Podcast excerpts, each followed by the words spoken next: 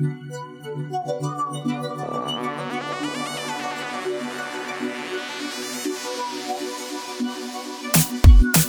listening to the B School podcast. I'm your host, Taylor Elyse Morrison, embodiment coach and founder of Inner Workout. Consider B School your invitation to becoming a student of yourself. So come on, let's get studying. Hey there, welcome to another episode. Today I'm really excited to dive into the topic of goal setting. Goal setting is something that I have a love hate relationship with. I think goals are necessary. I think goals are valuable, but I also think that we can often set goals in a way that ultimately is not serving our vision, not serving where we want to go. So, with that said, I want to dive in and let's talk about this whole idea of goal setting in January. The first thing that I want you to know is that's totally arbitrary. You can choose to set a goal any day of the year, any time of day, but January just seems culturally to seem like a time where we feel comfortable making fresh starts. So we'll play and we'll set some goals and talk about setting goals today. But fully expect to hear me talk about goals all year. It's not just a thing in January. It's something that should be a constant conversation that you're having with yourself and with the people who care about you and are supporting you as you reach your next level. So, I'm sure that those of you who have goals or who are thinking about setting goals, you actually want to meet them. You're not just putting them on paper to do it. You're not going through a process just because everyone else is. At least I hope you're not. I hope you're setting these because you actually want to meet them, which means that you have to learn to set goals in a way that works for you. So today's episode is not actually about you setting goals just to set them. It's actually more about figuring out what type of goal setting process works for you. And that's actually probably going to be more valuable. So I'm going to walk you through a few questions for you to consider as you're setting up your goals. The first question is looking at any goal that you've set and saying, why do I want this? Why do I want this? And you might, as you dig into that question, realize I want this for me. I want this because I have always wanted this, but I haven't prioritized it. Maybe you're saying, I want to run or I want to do a triathlon. And you answer that question, you say, This is something I've always wanted to do, but I've said I don't have the time to train. I've said I'm too busy. I've said I'm too tired. And no, this is something for me that I want to do. Or you might say, Well, I want to do this. I want to get a promotion because all of my friends have a promotion and we're around the same age and they all have better titles than me. And so that's really why I want a promotion. Probably not the best reason, also probably not motivating to you over time. If you're just doing something because your parents would be proud of you or because you want to keep up with all your friends, when the going gets rough, when it's July and you've been going at it and you're not making the progress that you've wanted to, you're probably not going to feel that much motivation to keep going. So that's something to think about. Why do I want this goal? Why do I want to achieve this goal? And if the answer is anything other than for me, it's going to be hard for you to achieve it. And so there are ways that you could tie things back.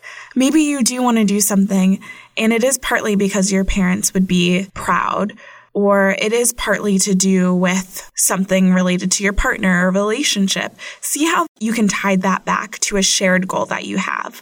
So it's not just you.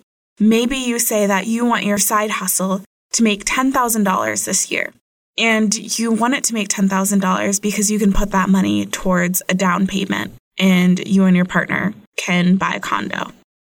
That does include someone else, but see how it's tied back to a shared goal that you have. If something is exclusively for someone else, it's going to be hard for you to get the motivation. But if it's something that's a shared goal that you're both excited about, you can still find that motivation. So it doesn't mean that your goals only have to be you, you, you. It either needs to be that intrinsic motivation or it needs to be a shared goal. But if it's purely for other people, you're probably going to struggle when it gets hard.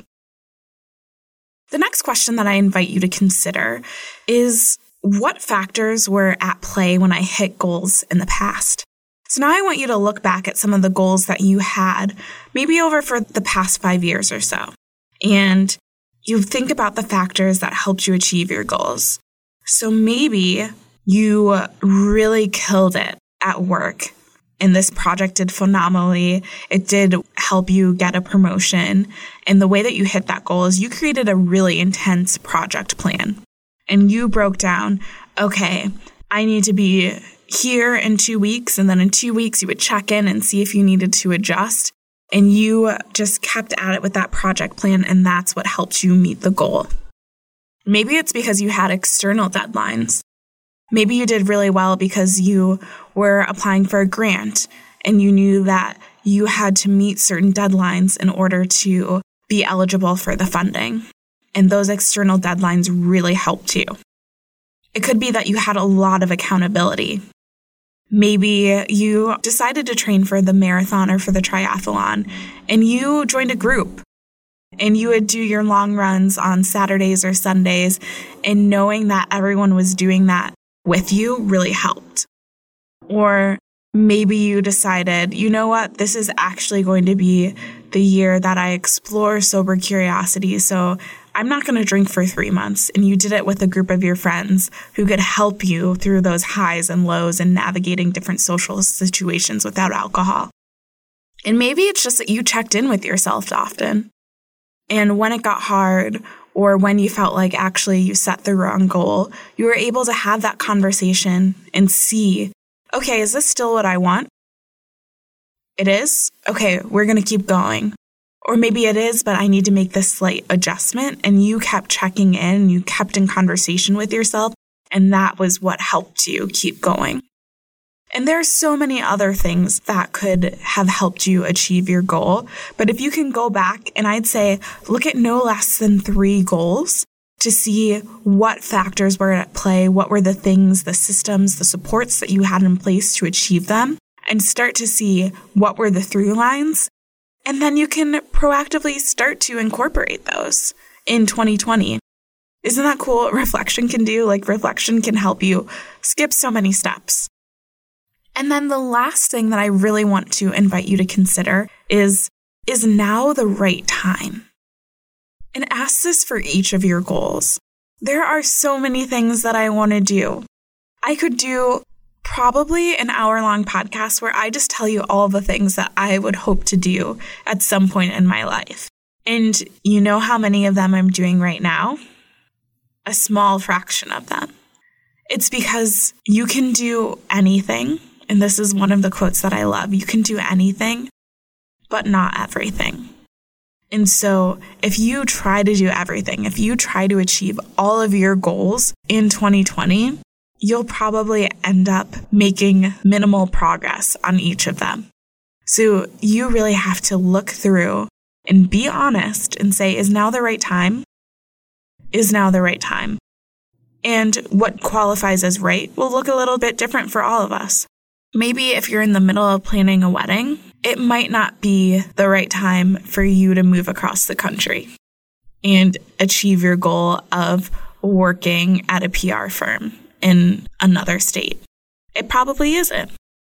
Maybe if you know that you're getting married in the summer, it's not the right time for you to be applying for summer programs. So be honest with yourself about whether or not it's the right time. And it doesn't mean that it's a never. It just means that it's a not right now. And it's freeing up the space for you to put all of your time, effort, and energy on the goals that are aligned to this time right now. So those are some questions that I want you to consider as you are setting your goals in this season. I want you to ask yourself why you're setting these goals. Is it for you? Is it for a shared goal or is it just for other people and because you feel like you should? Should is a word that's like a red flag. If you see should a lot, then you probably need to have some deeper conversations with yourself. And then what factors were at play when I hit goals in the past? What are the things that worked really well that you can incorporate and add rocket fuel on you achieving your goals this year? And then is now the right time? And as you'll notice, this is like the Spark Notes version for any episode of my show is listen and observe and gather data about yourself. Be a student of yourself and then start to apply those insights. Start to apply what you've learned and you will be so surprised where it will take you. So my hope is that as you are setting goals for 2020, that you're having these conversations with yourself, but that they don't end in January. Remember, you can set goals at any time. And you can also reset goals. You may start something right now and it is the right time, and then some other opportunity comes up that is really aligned, and you may choose to pause on a goal. You are allowed to do that. You just need to be clear on your why, the why behind why you're making decisions. So that was a lot of food for thought. I'm going to leave you to process that. Before I sign off, I just want to remind you that for the first week and a half of January, I'm offering an audio version of a best next step session for $25. So it's an audio that you get. It'll walk you through the best next step strategy sheet. And that's a tool and a resource that you can have to break down your big goals into small, bite sized, and actionable steps. So if that's something that you're interested in, you can head over to taylorelyse.com slash best next step. Thanks so much for listening. Thanks to Andres Rodriguez for the intro and outro music. You can keep in touch with me on Instagram at Taylor Elyse Morrison. Elyse is E L Y S E. And check out the resources on my website at taylorelyse.com.